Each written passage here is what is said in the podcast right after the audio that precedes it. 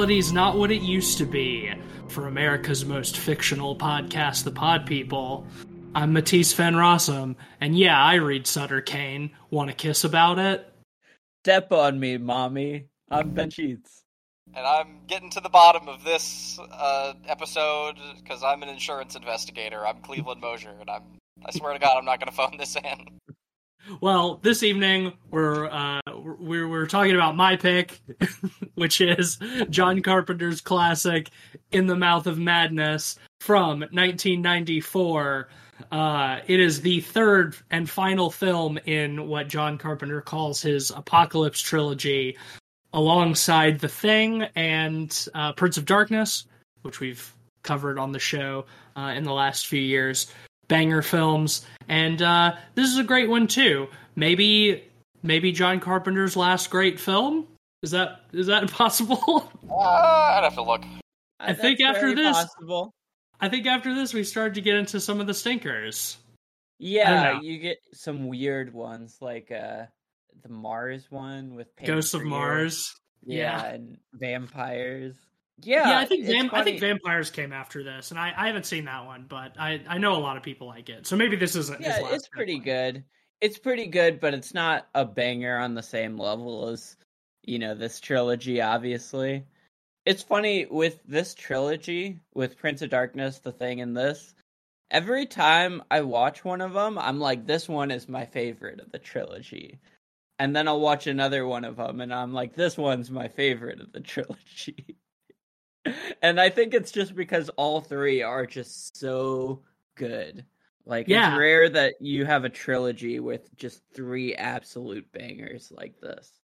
Yeah, and I mean, like, trilogy is pretty loose in this sense. Like, the stories aren't connected at all. They're not set in the same universe, but they do all sort of, you know, revolve around an apocalyptic event, and the film ends with uh, with things seeming pretty dire for uh, planet Earth. So they're they're thematically a trilogy, um, but otherwise pretty unconnected. But I agree with you.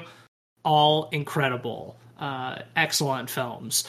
This is a this is a uh, one I love particularly because uh, of Sam Neill. This is my other favorite Sam Neill performance after uh, Possession.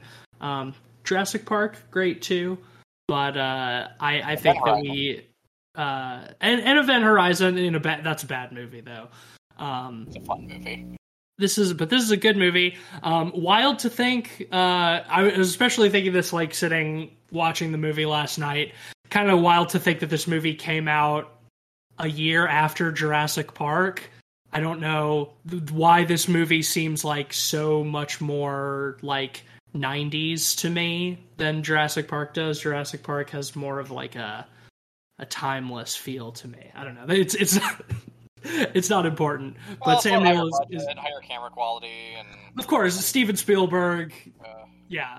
Um, it's so it- ingrained in pop culture that that sort of gives it a longevity that this movie might not necessarily have. Also, this film, like, is sort of even at the time, I think, was made to feel eclectic. um, yeah, it's it's one of Carpenter's most surreal movies for sure. definitely.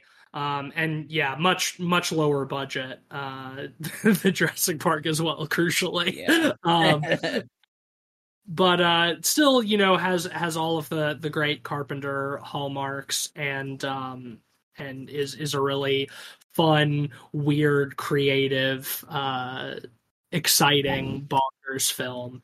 The story revolves around uh, Sam Neill, who plays an insurance uh, claims inspector who is hired by a publishing company to track down the famous horror author Sutter Cane, who has uh, mysteriously vanished. And uh, his publisher wants Sam Neill to find him and see what, see if he's dead or alive, and see if he can recover Cane's next manuscript. Can, I love uh, that the publisher is uh, Charlton Heston. It's by Charlton Heston. I know is such a fucking weird. weird person to show up in a movie like this. I remember the first time I saw this movie when we first like go to the publishing company. I'm like, what the fuck is that? Charlton? Is that Charlton Heston? Honestly, I did not even realize that he was still alive in 1994. He's one of those actors that I feel like in my head died way earlier than that. But um, I I love the opening credits of this movie. This one is like a awesome, stylish montage of uh, printing uh, Sutter Cane's like newest book, which is then ad- also advertising the next one. It's set to this really fucking cool sort of heavy metal guitar song. Just like really perfectly sets the tone for the movie. I think. I think it's probably the most one of the more like influentially Lovecraftian movies out there. It features a lot Yeah. of slimy creatures in the dark and uh, weird Dagon looking fish creatures and fish eyes on people. It's fun. And I mean, many just like straight up direct references to Lovecraft. Oh, I mean, even the film's even the film's title, "In the Mouth of Madness," is uh, you know just a tweak of "At the Mountains of Madness," And like all of Sutter Cane's books that we see in the movie are all like just very slight tweaks of like existing Lovecraft stories, like the Hobbs End horror instead of the Dunwich horror. Um, I think one of them, yeah, one of them is the Haunter Out of Time, which is just a fucking like cross between the Shadow Out of Time and Haunter of the Dark. Sutter Yeah. Cane, you know, is a sort of uh, amalgamation of like Stephen King and H.P. Lovecraft, and he's constructed this like fictional uh, New England village of Hobbs End that is sort of like like Arca or like uh, Lovecraft's Arkham, um, or Stephen or, uh, King's or Castle Derry Rock, Maine. or Derry Yeah, Maine, Castle- yeah. Castle Rock. Um, Mhm. yeah, it's funny. They they mention Stephen King by name in this movie. They do. And they're like, Sutter Cane is ten times more popular than Stephen King ever wishes he could be, which I I thought you know was a funny kind of jab because uh, it's obvious that Carpenter is friends with Stephen King. Yeah. after uh, Christine. Oh, yeah, they're Well, they're it- they're or- buddies. it's coming from John Trent, the you know Sam Neill's character, who is a skeptic and has no time for things like horror movies and books. Um, like I, I think the the first thing he says is like about Sutter Cane, and you know, and again, uh, uh, an analogy for Stephen King and uh, uh, H.P. Lovecraft is um, when they ask him about uh, Sutter Cane, he says, "Oh, Sutter Cane, doesn't he write that horror crap?" like. it's so it's so much fun to have like a and, and kind of a kind of a bold choice to have your, your main character in your horror movie hate horror. Um, if you especially if you want your fans to like him, but uh, it- yeah or, or to not have time or to not have time for it you know he does as part of his investigation pick up some of the sutter cane's books and even tell somebody he's talking to on the phone he's like you know it's like kind of generic like horror pulp but also like it's pretty good you know like he's he's sort of enraptured by it Yeah. um once he gives it a chance. yeah. Well, it's watching this movie, especially in this day and age, it's is something that I find like so sort of nostalgically charming about it is it exists like in this like pre-internet world where writers could actually be like celebrities. Like a world where like an, an author's hot new book is advertised on like the side of a bus or in posters that have been hung up around town. Like that's such like a thing of the past. Like i can't imagine like a like a, a zoomer watching this movie and like understanding that at all you know? Yeah, I mean, I don't, I, I'm not even convinced Zoomers read. So, damn we're So, we are old we are old yeah it's just it's just such like uh a you know a different world um than we live in now It's really Or, the stuff you know, of, like famous authors and shit. You know, I think. Uh, I, yeah, I mean some, but like that, you know, like everything else on the internet, like that has sort of been moved to like it's yeah, moved into its own like corners. Uh, it's it's sort of like niche echo chambers, you know, like people Yeah, who I mean- fucking write reviews on Goodreads and shit. I'm sure that they've, you know, they're they're talking about like new authors' new books coming out, but outside of like outside of authors like I don't know, like George R. R. Martin, you know, and still and still Stephen King to a degree, but like when's the last time any one of his like recent books made a real splash? Like is anybody like really anxiously awaiting the new Stephen King novel, you know what I mean? No, I think more people pay attention to Stephen King's Twitter than they do his books at this point. Right, and Um, and film and film and t- TV adaptations of his existing work that's been around for decades, you know. Yeah, well, it's funny talking about adaptations because uh, that kind of rolls into the movie later. Don't want to get too far Mhm. ahead of ourselves, but well, and even being friends with Stephen King and you know adapting Christine. You know, John Carpenter's done this himself, which true. Is, is kind of funny. I love this movie so much. I love how it kind of swings for the fences um, in how dreamy and surreal it gets and how much it kind of throws at the wall. It definitely throws a lot at the a lot at the wall. Uh, I think it's it takes a lot more risks than even something like Prince of Darkness does, and I don't think it's as successful with everything that it tries to do. But the things that it does do well, I think, are are like highlights of Carpenter's like entire career. Yeah, it's a it's a little messier, but when it works, it really works.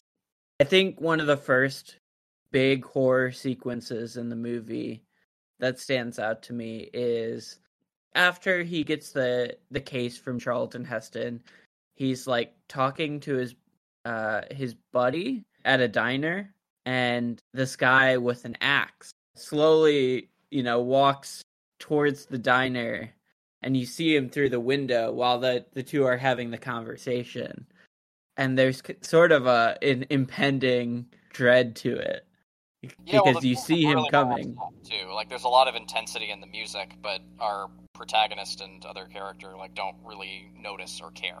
Um, and they're they're Mhm. having a, a wonderful conversation at a diner. Meanwhile, this fucking axe maniac is coming in from the distance as the music swells and it gets all you know like terrifying. And I, I love I love that moment.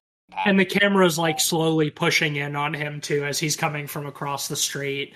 Um, as they're just oblivious to it. Yeah, that that shot is that whole shot is fucking great. Yeah, it's Um, almost funny, like the way the way that it's framed. I, I really like that that bit. Um, Dio Reed, Sutter Kane. He's got the crazy Innsmouth eyes, those contacts. yeah he's got those little double pupils yeah. Like and his- i found that super creepy Yeah, like his like his uh irises are undergoing like cellular division or something. They're starting to like split into two. It's a very very uh cool effect. Something's gotten into him. And yeah, do you read Sutter Cane? Is what he asks. That's actually before he goes to see uh, Charlton Heston, the publishing company, because that's when Oh, they tell him. Yeah, it's right after the introduction we have to Sam Neill, where he's um, That's busting right, this yeah. guy for you know trying to do insurance fraud, who burned down his own house fun way to and set he's him up. sitting yeah uh great scene um but yeah that he's he's sitting in he's a freelance insurance uh claims investigator which is something that i did not know was a thing um but the it, the guy he's talking to the diner is uh, the guy from the firm that he got hired by uh for that last investigation who's trying to like convince him to to like sign on with them full time. He's like, "Well, I got one more gig for you. Um, you know, you got to go talk to this publishing company and they'll tell you."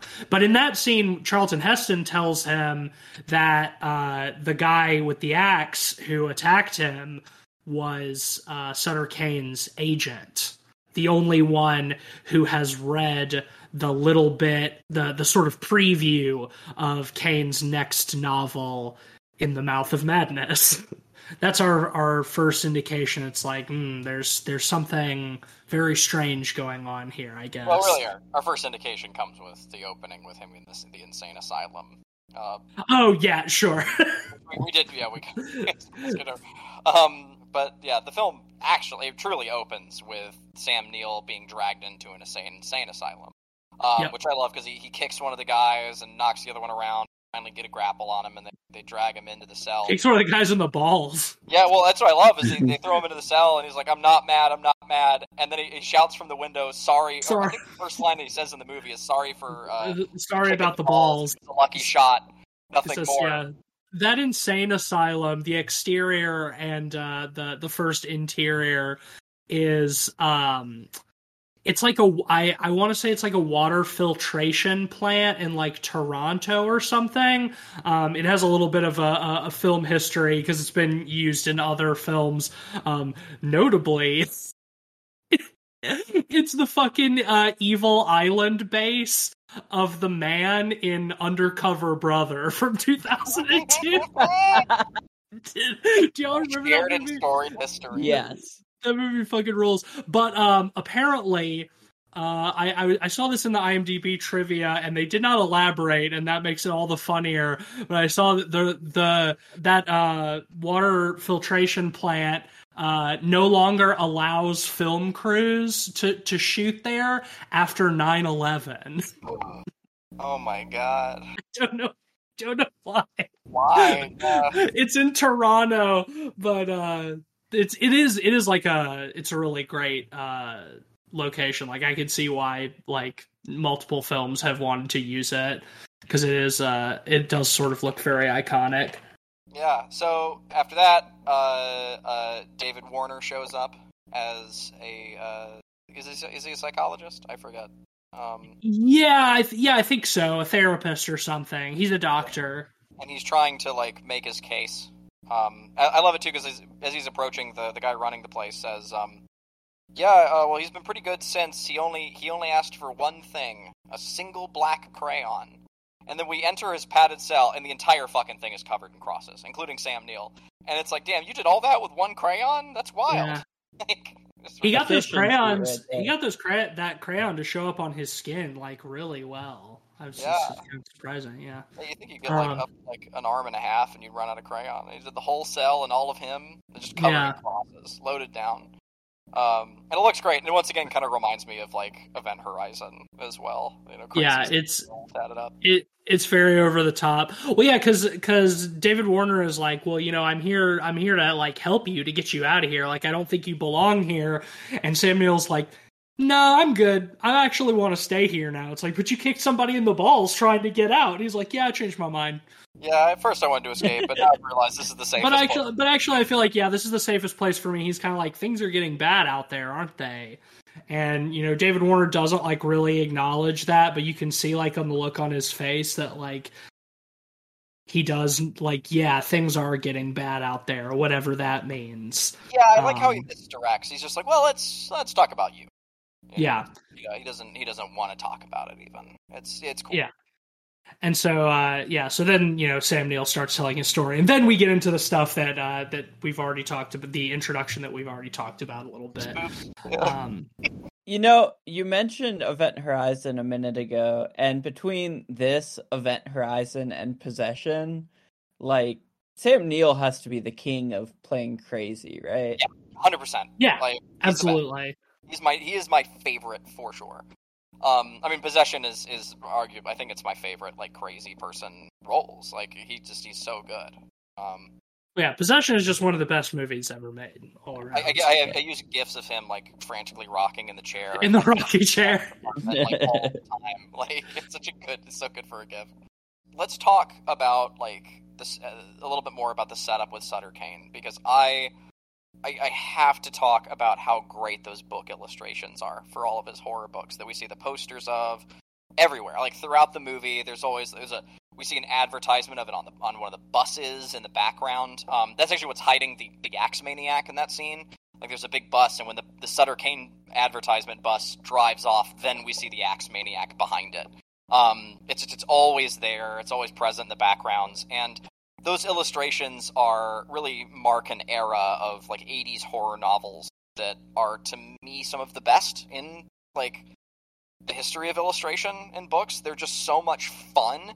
Um, it's always those really good like colored pencil drawings with like the big you know John Carpentery like red block letters and fonts. Um, really is evocative of a lot of the old Stephen King covers too. Like I remember like my very first Stephen King book that I bought as like a freshman in high school was from like an old secondhand bookstore for like 99 cents and I bought a copy of it that had like one of those illustrated covers kind of like that. Yeah. And I like I I just like all of Stephen King's like old stuff from the 80s like had those kinds of like goofy illustrated covers it's just it, yeah it's it's really a fantastic style choice and for us, that that uh, legacy sort of carried on into our childhoods with like Goosebump covers that were sort of spoofs. yeah totally and like I just I love it, man. I, I love like it's it's they're kind of stiff illustrations, but like they they have that wonderful like it's like it's just like colored pencil and acrylics, and then like a bit of airbrush for shine on stuff, like those old Drew and movie posters, and it just it looks so good and fun. Like you you, you look at a cover like that, and you're like, yeah, I'm gonna have a fun time reading this book. Um, all right slight slight tangent what was y'all's favorite goosebumps cover as a Oh, kid okay. or the or the one that that that you find most memorable I think the most iconic for me is the haunted mask yeah with the green dripping mask. Oh, That's a good so one. good. Um, for me, the the the first Night of the Living Dummy one, um, yeah, uh, That which I thought creepy. is like legitimately kind of spooky. Like that one, that one really freaked me out as a kid. Yeah, There's so many good ones. Haunted Mask. Um, you know, for me though, I think the most iconically Goosebump one is just Welcome to Dead House, with that like just the, the haunted house cover, the red light coming from the inside. It's just it's the most like. But yeah, I think Haunted Mask was the one that yeah, like actually like that cover scared me. It's There was another one. I'm trying to remember what it was called. I want to say it was Invasion of the Body Squeezers. Do y'all remember that one? Oh man, I don't remember that one at all. Yeah, man, Goosebumps. Goosebumps. Those were good. Those were good books Yeah, for They children. were. Books for kids, and yeah, just like Good books for kids. you know, horror for kids, and uh, I mean, they they very much like helped you know kickstart my my love for horror at an early age. Definitely give it that. yeah, just there's a cool legacy with that. And after that era, um, uh, publications moved to minimal covers, and it's always you know just like a single tiny image and otherwise like all white cover, and or you know it's all like geometric and you know sort of abstract implications, whatever. Bro, we've we've I reached like hate that shit. we've reached like the epitome of that, and book covers are so fucking terrible now. Agreed. I'm, I'm really so- hoping we're, we're we're we're about to come like we're gonna break out of it. Gonna Like, boomerang. Yeah, that we're gonna we're gonna come out of it. Um, that's my hope anyway. I don't know. Yeah, I feel like sometimes Yeah. for newer books, designers just try to get too clever with it. Like, y'all remember when we watched uh, that reality show Work of Art? And one yes, of their uh, competitions was to create a book cover, and like the majority of them were just absolute dog shit because like they took a really like abstract interpretive approach to it. Mhm. Well, and none of them had actually read the book even, and that was the most Yeah, grueling part about it. Is they read like a, a paragraph synopsis, and the one that won was the awful. only guy who actually read the book. Yeah, he's the only guy who read the book, which I mean isn't really that high of a praise. That's not enough. Yeah, we're starting to see like some art like covers for books that are like where they use like digital like concept art and stuff, and I'm more on board with that. Yeah, I think like the Expanse books are a good example. Like they have some really covers. I like those. Um, Yeah, those are they are certainly in the minority though. yeah, but it's it's a well known series at least. So Uh, yeah, it's true. So- Well, so the way that Sam Neill uses the Sutter Cane book covers to like uncover his first major clue is great. He notices when he's bought all of them, they're all sitting on his coffee table and he's been reading them. He notices that sort of overlaid on all of like these pictures are these sort of like abstract looking like squiggles uh just like a, a, a line. And so he decides to cut all of the covers up following that line into pieces and then arranges them together like a puzzle. And oh my god it takes the shape of the state of new hampshire and and there's a red and there's a red dot which is marking where uh, the fictional or is it town of Hobbs End supposedly is. And so he figures, all right, well, if that's that's that's the best lead I have, that's where I'm to go uh, looking for Sutter Cane. And he's still, you know, totally skeptical about all of this. He maintains that uh, skepticism, like throughout most of the movie, like way farther than he should. I, I think. Yeah, um, that's it's, one of my favorite parts of his character, honestly. yeah, same. Uh, You know, as the insurance claims investor, he's always on the lookout for a scam. He thinks that everything is a scam. He thinks that this whole thing is a publicity stunt to sell more Sutter Cane books. He's he even tells Charlton Heston, he's like, he's like, look, do you really want to send me all the way to New England to like go to this supposedly fictional town? Because like I think this is bullshit. And like, if I get there and find out that this is all a big publicity stunt, like you're gonna be sorry. Like, you sure you want to do this? And they're like, look, we're not we're not making anything up. Like, we want you to go find him. In fact, we're gonna go so far as to send uh, Julie Carmen along with you uh, to to help you look for him. So they set out for uh, New Hampshire to find uh, out if Hobbs End is a real town. And surprise, I love the sequence of them driving because it is very surreal. Like, uh, Mhm. you know, they're driving through in the middle of the night, and all they can see outside is are the lions on the highway. And at a certain point, even those disappear. You have the the, the spooky kid on a bike that goes by. Well, you want to know something fun about that scene? Do you know who played the paperboy? Hayden Christensen. Aiden fucking Christian. Wait, really? Yeah, it was I his first. even It realize. was his first role. Yeah, Yeah, little Anakin. That's crazy. little Actually, fucking little, Anakin. Big Anakin. As, as Yeah. His very first, his very first film role. Yeah. Well, you know, I no, I think Hayden Christensen plays the newspaper boy at the end Very end who of the movie, right, who right. he asks who he asks for directions. Um, but the the one they is it that- is it is a different one than the one that they see on the highway at night. There's a that's an older kid, like a young man, like a teenager who's like riding his bike. They pass him on the highway, and there's this really great shot um of like them of like uh Julie Carmen like looking out the back window and seeing him and he's just all like red lit from the tail lights sort of like being swallowed by the blackness Oh, that's probably Um, one of my favorite shots in the movie. It's really yeah. subtle and it, Yeah. oh yeah, and, and frankly spookier than a lot of like the Lovecraftian monster shots. Even. It's just it's, it's small- yeah it's very spooky yeah it's very evocative um yeah. and, you know, in- up. I've forgotten. that is a great in- shot. in just you know a few minutes after that then coming down the road towards them is what? Somebody on a bike? The same bike because you can see that's got uh the the kid they drove past has uh he had um playing cards you know clipped in the in the spokes of his wheels. Um and they see that they see somebody on that same bike again coming towards them but what? This is a this is an old man?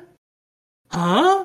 Oh Well, same man it's thing. more of a a kid in a trash humper's mask than anything. yeah Make it, make it, don't fake it. yeah i mean it's supposed to be an old man yeah.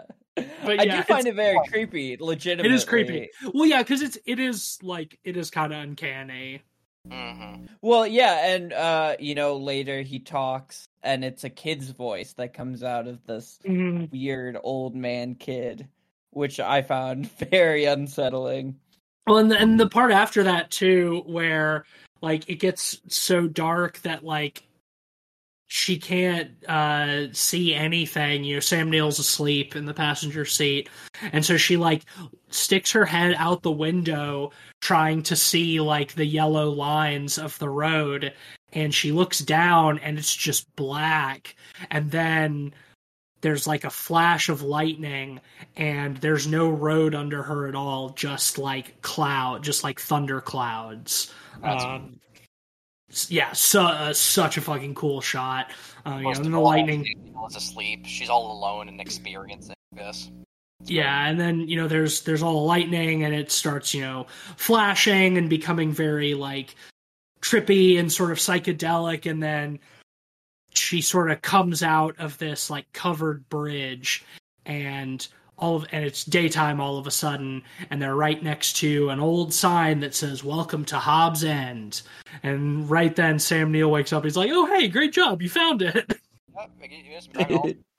Um, yeah thanks for driving. we cut back to that shot of the underside of the car uh, where there's there's nothing beneath the lightning flash and then uh, we cut back to it and it's the underside and it's still driving over nothing and then slowly the ramp of the bridge comes yeah up the boards yeah. the wheels. and it, it so you really feel like oh we've suddenly like blown this place. Um it's really ethereal. Um great shot. Because uh, i think they just they shot it like semi practically like there's like a rear screen projection or something under the car. Um i'd be curious to know how they shot that.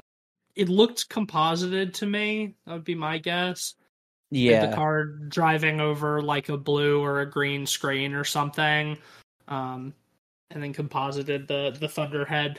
Uh it, it's a great shot though. It's very effective and just like this whole thing like this whole part of them driving at night is like it really feels like they're passing through you know like some kind of portal into some new place new world uh which they are um, so they they they get into Hobbs End. They find their uh, their little uh, B and B, which is called something like it's like the Pickman Ho- Hotel or Motel. It's the Pickman's Motel, uh, which um, is supposed to play on Pickman's model. Um, yeah, which I love because Pickman's model is probably the closest comparison when it comes to Lovecraft stories to this one, right? Like, because Pickman is a is an artist and the thing that he's drawing becomes real. No, no it doesn't. No, the pig's model, the model doesn't become real. It's that he is sneaking out to the graveyards to draw these ghouls that he's right, seeing. Right. And I, I would actually push back that this story is not super like Pickman's model at all. I think so. You think like um, Sutter Cane, you know, like this writer who's like writing, like everyone thinks it's fiction, but it's really horrifying truth. Yeah, I mean, I don't know. Regardless, it's it's a fun play on words. Pickman's model. Yeah, I mean, it's it's definitely a fun Lovecraft reference, but I think like the actual story is you know closer to something like Shadow over Innsmouth, you know, or yeah. or even like or even like Rats in the Walls or something like that. Um, I mean, this whole movie is just like one big fat fucking Lovecraft reference, um, which is great if you're a fan of Lovecraft. Which I am. Yeah, um, likewise. Worth noting that the person tending Pickman's Motel is Frances Bay, the log lady. Wrong. It what? is Frances. It is Frances Bay, but that's not the log lady. It's a different actress. Are you fucking serious? Oh, just fucking leave it in. Moment. I deserve it. Yeah, that's leave my shame. No, the the log lady is uh, Catherine Coulson. Are you serious? Um, Did I really? Take yeah. Oh well. Um, Frances Bay is a fun character actress, though.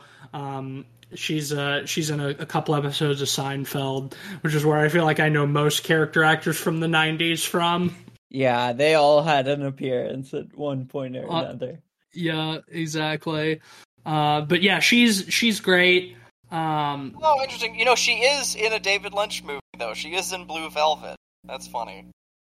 She's in she's in Blue Velvet. I think she is also in Twin Peaks oh, as you know, a, as and Fire Walk with Me. Yeah. She's yeah, she's the she's the um she's the grandmother of like the weird little boy who wears the the mask. The, the, okay, the so she mask, does play yeah. a prominent role in Twin Peaks. She's just not the log lady. Okay, but yeah, she is an yeah. old lady in Twin Peaks. She okay. is okay. yeah, she's in Fire Walk with Me.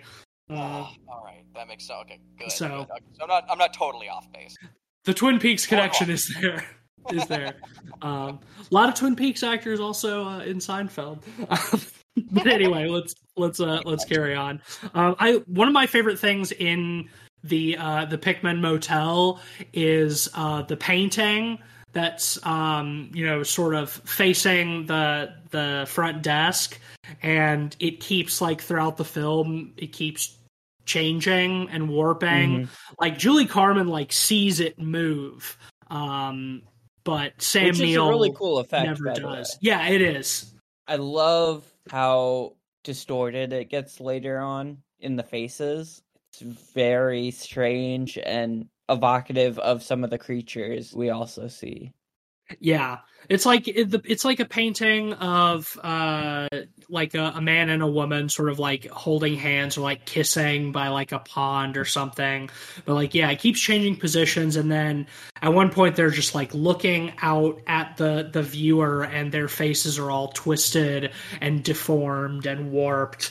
Um and it's it's very spooky. Um and later on they're just like straight up tentacle monsters just lying on the ground.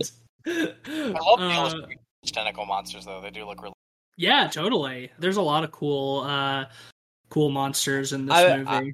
I want to mention the old woman who works the desk. She has one of my favorite scenes in this movie. Um, one of the unintentionally funniest scenes where uh, Sam Neill is just chain smoking through this whole movie, and he uh, pulls out a cigarette while he's looking at the painting, and uh, she's like, uh, "Can you not smoke?" Um, my my husband is bothered by smoking. So he puts it out and they have a little conversation. And right at the end of the scene uh you hear like a weird uh grunting and it pans down and her husband is handcuffed to her naked um his arm connected to her foot yeah. Yeah, just lying on the floor naked, groaning. Yeah, and it is unsettling, but it's also very funny. It's also something that like I feel like nowadays you could kind of cut into something like I think you should leave or Tim and Eric and it would just work. It's a greasy strangler style bit. Yeah, a hundred percent. Yeah, I think a lot of this movie is sort of uncomfortable laughter. I mean, I think Yeah. that's a hallmark of, of a lot of Carpenter's uh good stuff is that it's it's kind of it can be kind of hokey but like also really spooky at the same time. He knows how to have fun. It's, it's pulpy. Yeah, totally. Which I mean, for this for this kind of movie is perfect too. You know, when it's when it's uh, all about sort of like pulp horror writing.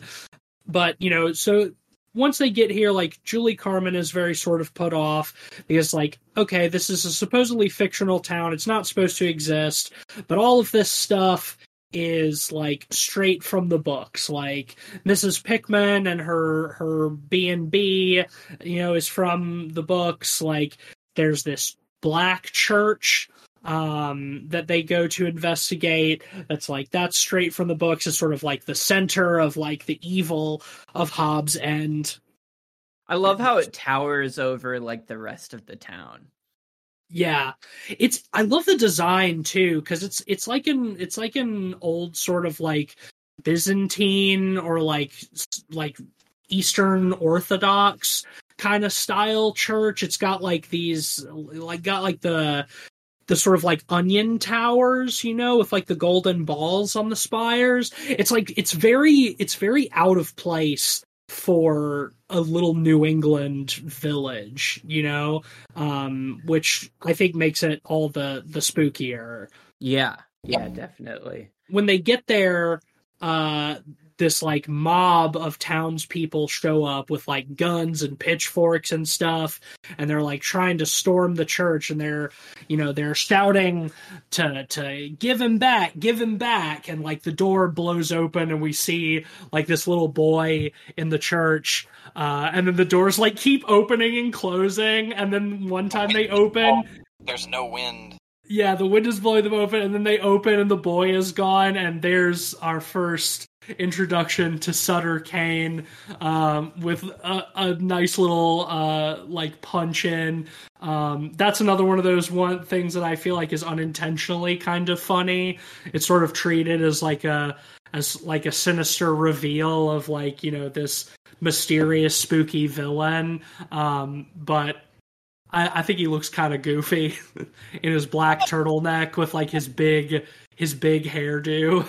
Yeah, well, he looks a little like sideshow Bob, and like then he he lifts he lifts his hand and points at them menacingly as as you know ambient thunder crackles, and just sort of around the corner of the church, uh, a shitload of Dobermans just run around. Like thirty, like thirty Dobermans. like chasing after a ball. Like they don't really look like scary, you know. Like and it's it's like oh shit, where's the ball? They're going for the ball. Like and the, all the townspeople are terrified. The townspeople also loaded down with guns. Not a single one even tries to shoot the Dobermans.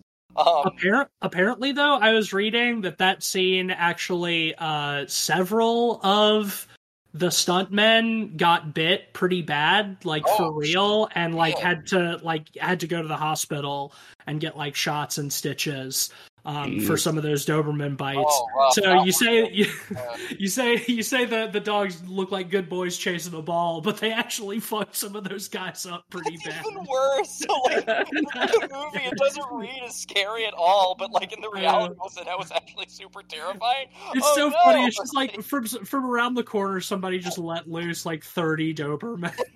yeah.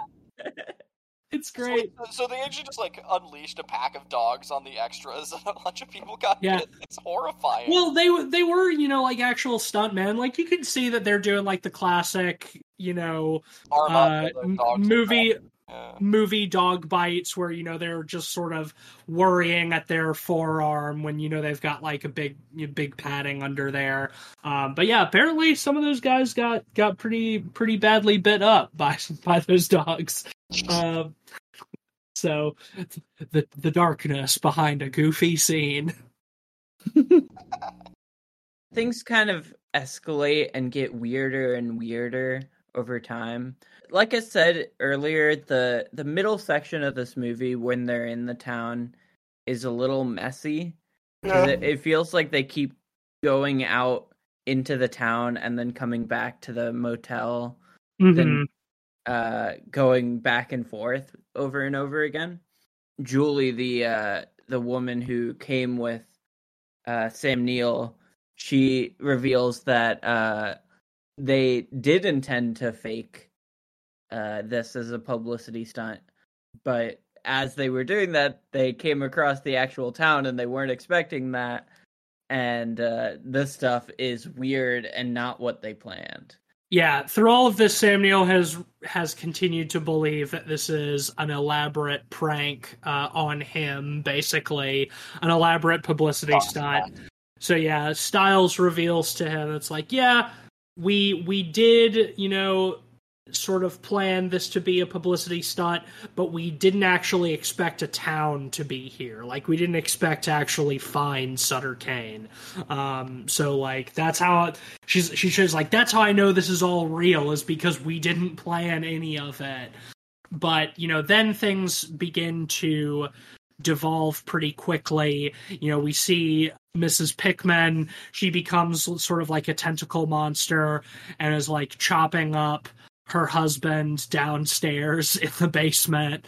He sees like a like a weird monster in like the greenhouse. They see some of the town children who have, you know, started mutating kind of um, you know, he talks to one of the townsmen is like, "Oh, you know, there's there's an evil there in in that there church you know it's something that that is like infecting the town and it's it took our kids first and now it's coming for the rest of us eventually this is all to say we end up back at the church linda ends up back at the church but yeah. sam neill's character mm-hmm. time John. Well, yeah, she she she goes to the church first um, and confronts Sutter Cane. Uh, Sam Neill does show up not too long after that, um, I like it too because before she gets into the church, we get the scene with all the kids.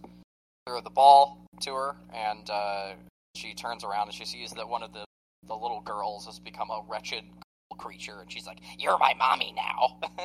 it's mommy's day. Oh, right. She says, "Yeah, it's it's." Do you know what today is? She says, "No, ghoul child." She's like, "It's mommy's day. You're my mommy now." Uh, once again, unsettling and also pretty funny. like, yeah. So when we see like the the sort of inner sanctum of the church, I love I love the design of this set too because it's like the first couple of rooms she walks through, it's like you know what you'd expect from from a church, and then walks into like the main cathedral, and it's like not anything like a regular church. Um, the walls are kind of like crystalline but also sort of like organic and they've got they're sort of like glowing from within like it's very like weird and fleshy. And Sutter Cane is just in there tip tapping away at his typewriter in his his big uh, cable knit black turtleneck. Uh, and uh, and there's this big door off to the side that's uh, covered with chains and all locked up, but it's like flexing and breathing like there's something on the other side trying to get out of it. It's all sweating and gooey too. It's all black and yeah. coming off of the door. It's dope. It's a very cool, uh, very cool set. Um, and you know, Sutter Cane kind of gets one of his his many long monologues where he's like, "Oh, you know, when I was writing all of this stuff, I thought I was just making it up, but it turns out that they were speaking through me and giving me the power to make all of this real, revealing that he is doing all of this at the behest of, you know, some some uh eldritch gods. I think he even calls them the old ones at one point. Um, just straight up Lovecraft. Uh, and that the more people who read his work and believe it, you know, the the easier it is for the old ones to come back into the world uh, through that that power of belief. Yeah, uh, yeah, kinda, kinda. They, they exist through the power of belief. Like that's that's the whole idea. You know, I, know, think... I really would have appreciated it if someone wrote Tulpa on a piece of paper piece to of make paper. that clear. well, you know, I do. Empty Man is a much better movie about Tulpas. Or I, I do. I do think there's a, a, a, slight distinction. I don't think they exist because people believe in them. I think they exist outside of reality, but people believing in them makes it easier for them to enter our world. It brings them closer. Yeah, well, I don't know if that's ever explicitly said one way or the other. And the movie, I mean, it. I'm. I mean, to sort of blur those lines between reality and fiction, anyway. So yeah, maybe, but uh, it is kind of explicitly stated. He says belief is what is what brings them nearer to us, is what opens the door. It's irrelevant. The end result is is ultimately the same. Um, but also in all of this, another big revelation that uh, Sutter Cane reveals is that Linda, Linda Styles, is uh, is a character that he wrote um, in order to bring Sam Neill here. Um, that she does not exist. She did not exist outside of uh, of his fiction. We we sort of see that he does have that power of of influence on the outside world as well. Well, speaking of Linda, there is a back at the hotel where he sees Linda again after she went to the church, and uh, I love that because there's a wonderful shot where he approaches her and he says, "Linda," and she sort of lifts her arm, and then in the next shot we cut to the hallway outside, and Sam Neill's thrown through a door. Um, she's gained like Hulk strength. I, thought that was that was pretty great. I just it's a very it, it sort of is a, a, pretty modern cut, you know, to cut to outside as someone is like hurled through something. I love that uh, the way they get Sam Neill to the church is uh, Sam Neill is trying to drive away, and he gets in a sort of loop, right, where he keeps driving and he keeps driving into like the the road being blocked by a group of you know, townspeople uh, with uh, weapons, and then he drives away, and uh, suddenly they're there again, and this keeps happening, and eventually he decides to just run through them. Uh, but as he's doing so, uh, Linda appears and he swerves out of the way not to hit her and crashes his car. And I think it's a really uh interesting point that uh they use Linda as sort of an object of desire, especially considering that she's an entity created by Sutter Cane. Well, I mean, even at this point, like he's still not, you know, he's still in denial about all of this. Like even when he keeps trying to drive away and ends up back in the same place, he's like talking to himself as like he's like, no, no big deal. I just uh, I got confused and I just took a few wrong turns. Like he thinks he's just going in circles, and it's like Linda is just like the one familiar face that he sees you know so he's he's not going to uh to like run her over um because he still doesn't like believe that any of this is like supernatural or anything like that. Um the crash though is fucking awesome. They just like ram that fucking car into another one and it fucking crumples. Um love a good car crash in a movie so then he like does finally run to the church and he meets with Sutter Cane and you know gives him kind of uh, an abridged version of like the same basic uh monologue. Is like is like uh all right well I wrote you here so you can take my my manuscript and deliver it to the publisher just like they wanted. You got to bring the the new bible of Sutter Cane to the world. But you better get out of here because uh, I'm about to unleash all of these eldritch horrors out of this out of this big scary door. And I've held them back long enough. They have to. They have to get out. And uh, there's this incredible hallway of uh, non-Euclidean shapes. I think is the the Lovecraftian term. Um, and uh, that's that's got like a thin veil of water across the bottom of it as well. And I really that hallway. Incredible set. What do y'all think of the the sequence when Sutter Cane uh, tears open uh, his face like a piece of like paper the almost, of a book. and opens up into the void? Yeah, Well, if we've said it a lot of times so far, so we'll say it again. It's unsettling, but also funny. Like the the way that the pages sort of splay out around him, like you can. It's a little goofy. And it looks it looks it looks pretty silly. It's Um, probably it's the got- most dated effect in the movie. Yes. Yeah, yeah, for sure. Um, Easy. for some reason, whenever I saw it, I kept thinking of like the music video for "Take on Me," like he was about to jump into like a doodle world or something. The- oh well, Yeah. that, scene recut to take on me as the creatures are chasing after. Sam Neill is running. I don't know what I'm to say. like, God damn. it's really good. Yeah, Uh, it's it's it's kind of a goofy effect, but you know, like it's it's sort of cool. You know, it, like everything that we're seeing, this whole town, all of this stuff is you know stuff that Sutter Cane has written into existence. So you know, when he sort of like tears open the page into the void, we're seeing you know like the the pages of that book. Um, and when uh, at that point when like Linda is reading uh you know a passage from the book to Sam Neill like as he's sort of like looking through the hole out into the abyss. Uh what she's reading is just straight up HP Lovecraft. It, it is not it is only slightly modified but it is literally just one of multiple uh like direct quotes from HP Lovecraft stories. So they were uh extremely not fucking around um i think that one's from that part is like a bit from rats in the walls i want to say um but i'm not 100% but yeah so he takes off running down the tunnel and we get this uh this horde of of eldritch nightmares chasing him.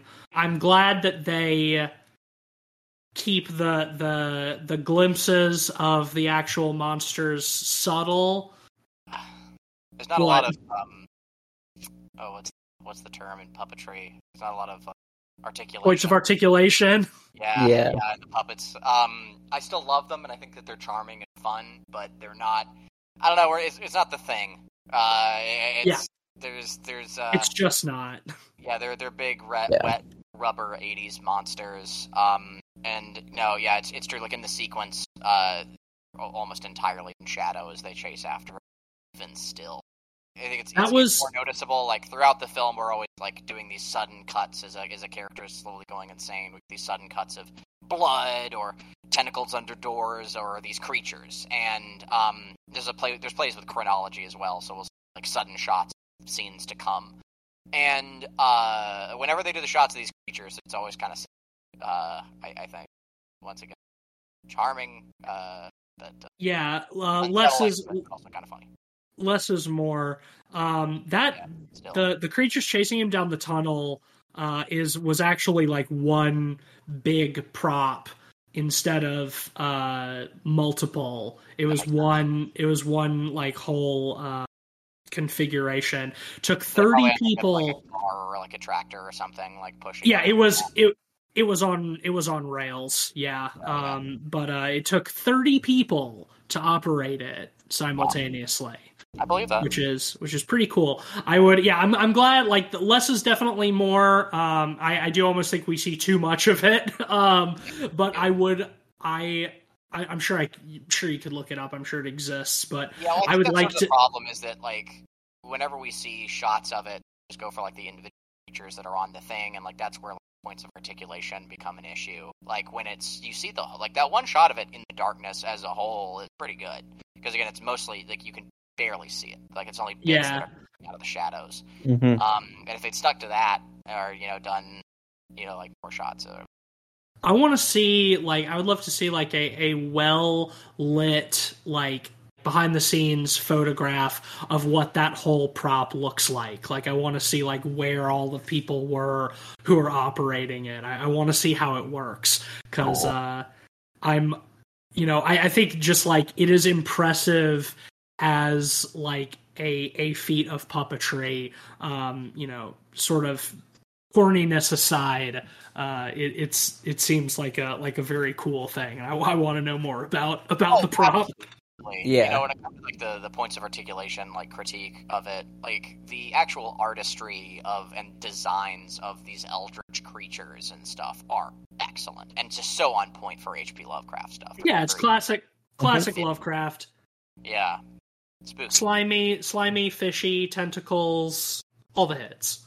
But so yeah, when he gets to the end of this tunnel, he finds himself thrown out onto uh, a highway in the daytime. That's where he runs into little Hayden Christensen. Still crazy to me. Uh, and he's like, he's like, hey, where do, how do I get to the highway? He's like, oh, you just follow the road down that way, Mister. He's like, hey, kid, you ever heard of Hobbs End? And he's like, he's like, no, no, sir, Mister. Bye. He's like, okay, I'm back in the real world. I do think the part on the bus while he's driving back is another very funny moment um, where he like falls asleep on the bus and he like wakes up and Sutter Cane is there and he's like, "Ooh, you doubt my power? Did I ever tell you that my favorite color is blue?" And then he wakes up and just like just everything is blue and it's just like filter on, and it causes Sam Neill to. Yeah. It's just like, baby. Ah! Like, it's blue. Oh my god. it's so funny. And then he wakes up again, and uh, it's back on the bus at night. And everyone's like, "Hey, chill! You just had a nightmare. Don't worry about it. It's cool." But uh, yeah, then he, you know, he gets back to the city, goes to Charlton Heston, tells him the whole story. Uh, Charlton Heston's like, "Oh, man, that's crazy, man." Damn you, you wild, you wild, bro. Um, and Sam Neill's and Sam Neill's like, whatever you do, you can't like, don't publish that manuscript, you know. And Charlton is like, what are you talking about? We already did it seven weeks ago. The movie comes out next month. Chronology. Ah! It's like, oh no, oh my god, what happened? And then all of a sudden, Sam Neill is the crazy man with the axe. Uh, and he kills somebody coming out of a bookstore uh, reading, you know, the new the new book, and hence we get him in, you know, back at the asylum. touching on the previous scene, uh, I think uh, an excellent on the bus, Sutter Cane saying, "Did I ever mention my favorite color is blue?" And then cutting to the scene, and when Sam Neill screams, just playing "I'm blue," like over the top. I'm blue.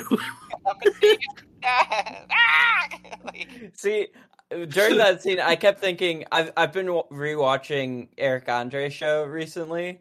And I kept thinking back to the the sketch. What if it were? Purple? What purple? if it was purple?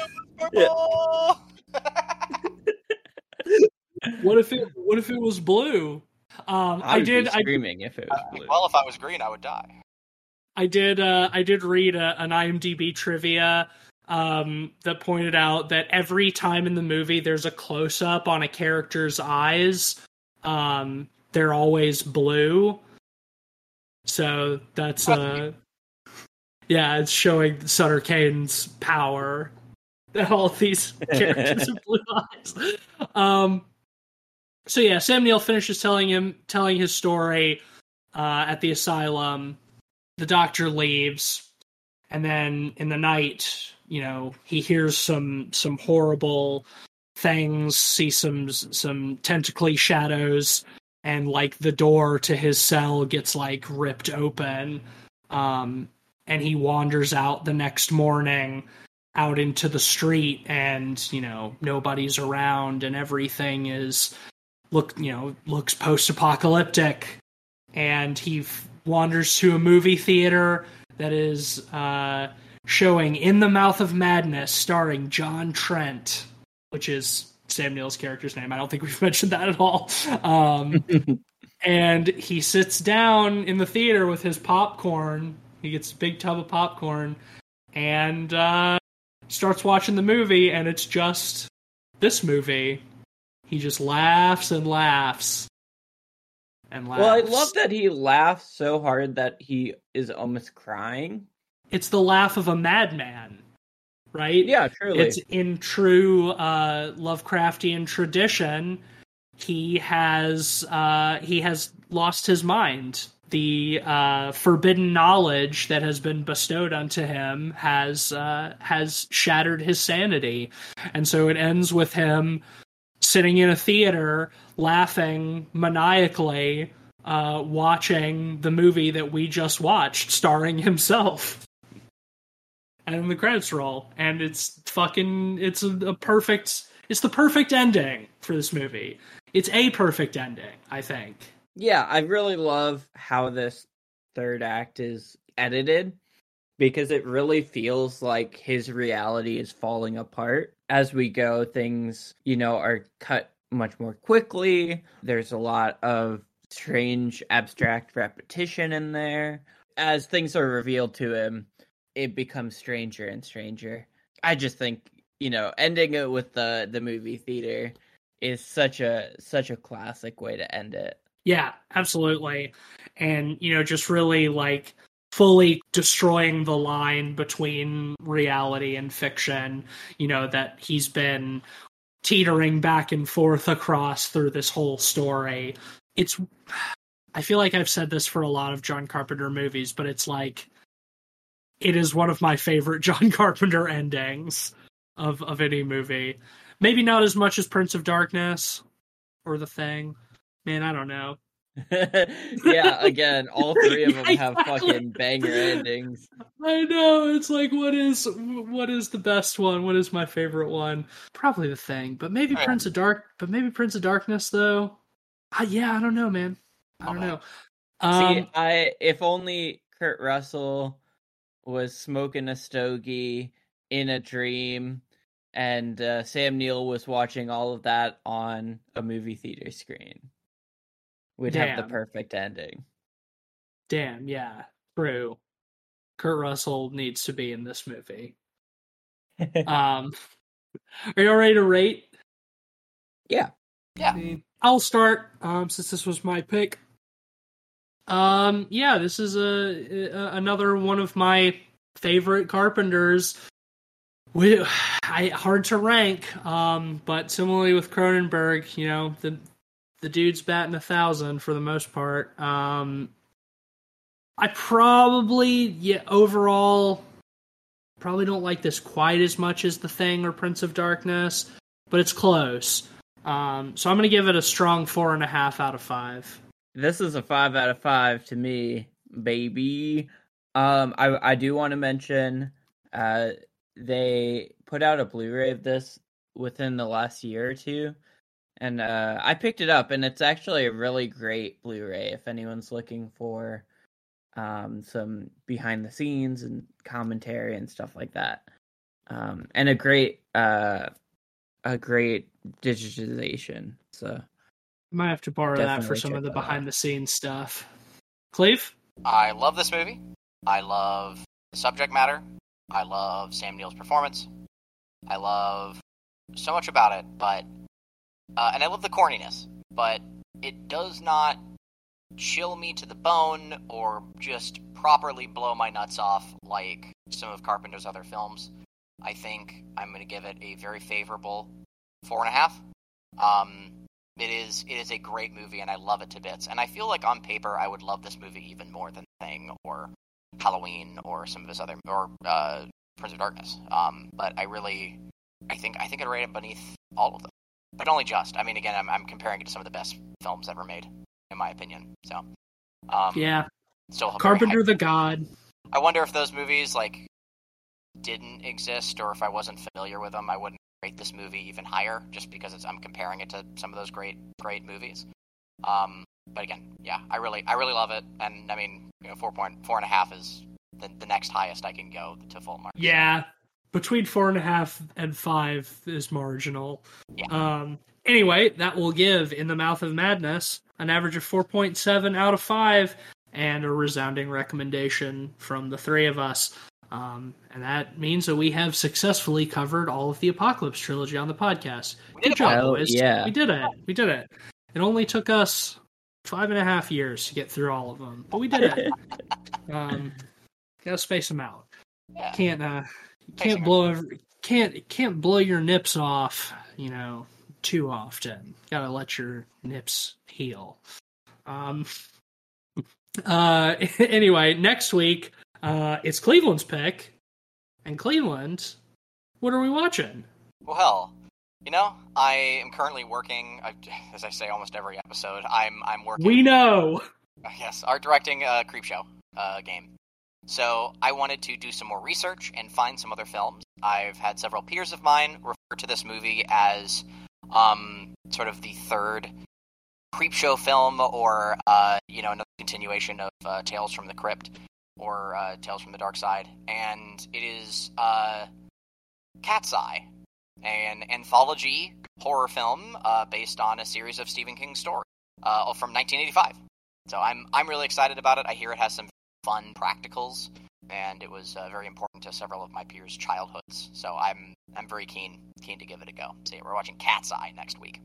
And we're keeping the Stephen King theme going. We are. Love we? me some anthology horror movie. It's been too long since we've done an anthology. especially an 80s anthology movie. Yeah. Always good. Um oh, also next week's episode is Cat's Eye, but we'll all be back in the same room together again. hmm Yeah, so my mic quality won't be shit. That's Yeah, exciting. well we'll have we'll, we'll have the boys the boys back in the same room for next week's episode um after a long absence. Um so Hell yeah. yeah. Uh, that'll do it for us this week. If you like the show, be sure to give us a five star rating on Apple Podcasts. Leave a review. We're an independent show. We don't advertise, so that helps us a lot. Um, you can also support us on Patreon at patreon.com slash podpeoplepod. Shout out to our honorary pod boys, Sam, Zach, and Micah. Uh, y'all are the best. If you want to be like them, join the Patreon. You can get into the Discord, too. You can follow us on Twitter at PodPeoplePod and at letterboxd.com slash PodPeoplePod, where you'll find a list of all the films we've talked about on the show with our average ratings and links to those reviews. Um, I'm on Twitter at Some Spooky Snake and streaming on Twitch at twitch.tv slash Some Spooky Snake. Um, for my recommendation corner for the week, um, over the weekend I visited Galloping Ghost in Chicago. Um, it's this really cool arcade preservation slash restoration project, and currently the largest arcade in the world with something like 930 games. Awesome. Um, tons of Japanese imports, um, super rare, uh, one of a kind sort of stuff, as well as um, some unreleased stuff, stuff like Primal Rage 2, which never actually came out, um, but has uh, um, an arcade machine there. Um, so if you're in the Chicago area, um, big recommend to check it out. Uh, you pay 25 bucks and you can play all the games. They're set to free play. Um, they're open until like 2 a.m. Uh, 365 days. So Damn. big so, recommend. any listeners in Chicago, I guess, hit that up. Yeah. Cleve. Well, uh, before I do my shout out for the week, whatever, um, there is something really important that we forgot, um, and that is a sponsor. So, uh, here we go. Dumpy Drinky Jingle. This is my sponsored jingle. It's the rhyme jingle with jingle. Is it too? But so we get it for shitty improv. Uh, this episode is brought to you by. I'm doing the song still. I don't know why. Uh, if you've had too many bad takes on Twitter and you feel like your head's a shitter, don't forget your Tums. It's like Tums, but not for your tummy. It's for your stupid head. Damn. Hey man, I don't I don't write the songs. I just sing them. Uh, and it, hey, look, look. The notes specifically said off key and and bad. So I'm I'm just doing my job here. Okay, don't don't hold it against me. If that was Wait, so the note said off key and bad, so you sang it beautifully and wonderfully? Uh, as directed, yeah. It even says parentheses after that cringe. Um. So yeah, I, I think I I think I achieved the goal pretty well. I mean, I'm patting myself on the back right now, honestly. I think I'm, I'm, I'm pretty good. Anyway, uh, yeah, enough of that. Uh, get that out of here. Uh, I, I'm Cleveland Mosier. You know that. I'm me. I work at Dread XP. I do uh, art and things. Like I already, I already shouted myself out. I'm working show. Uh, go check out all of our super cool games at Dread XP. Um, super cool. I should stop talking. Well, we should all stop talking um, and be carried away by the gentle tunes of Eiffel 65. Because we're blue. Hoppity boppity bye. Inside and outside. Blue his house with a blue little window and a blue Corvette, and everything is blue for him and himself and everybody around, cause he ain't got nobody to listen, to listen, to listen, to listen. I'm blue, da da dee da da da.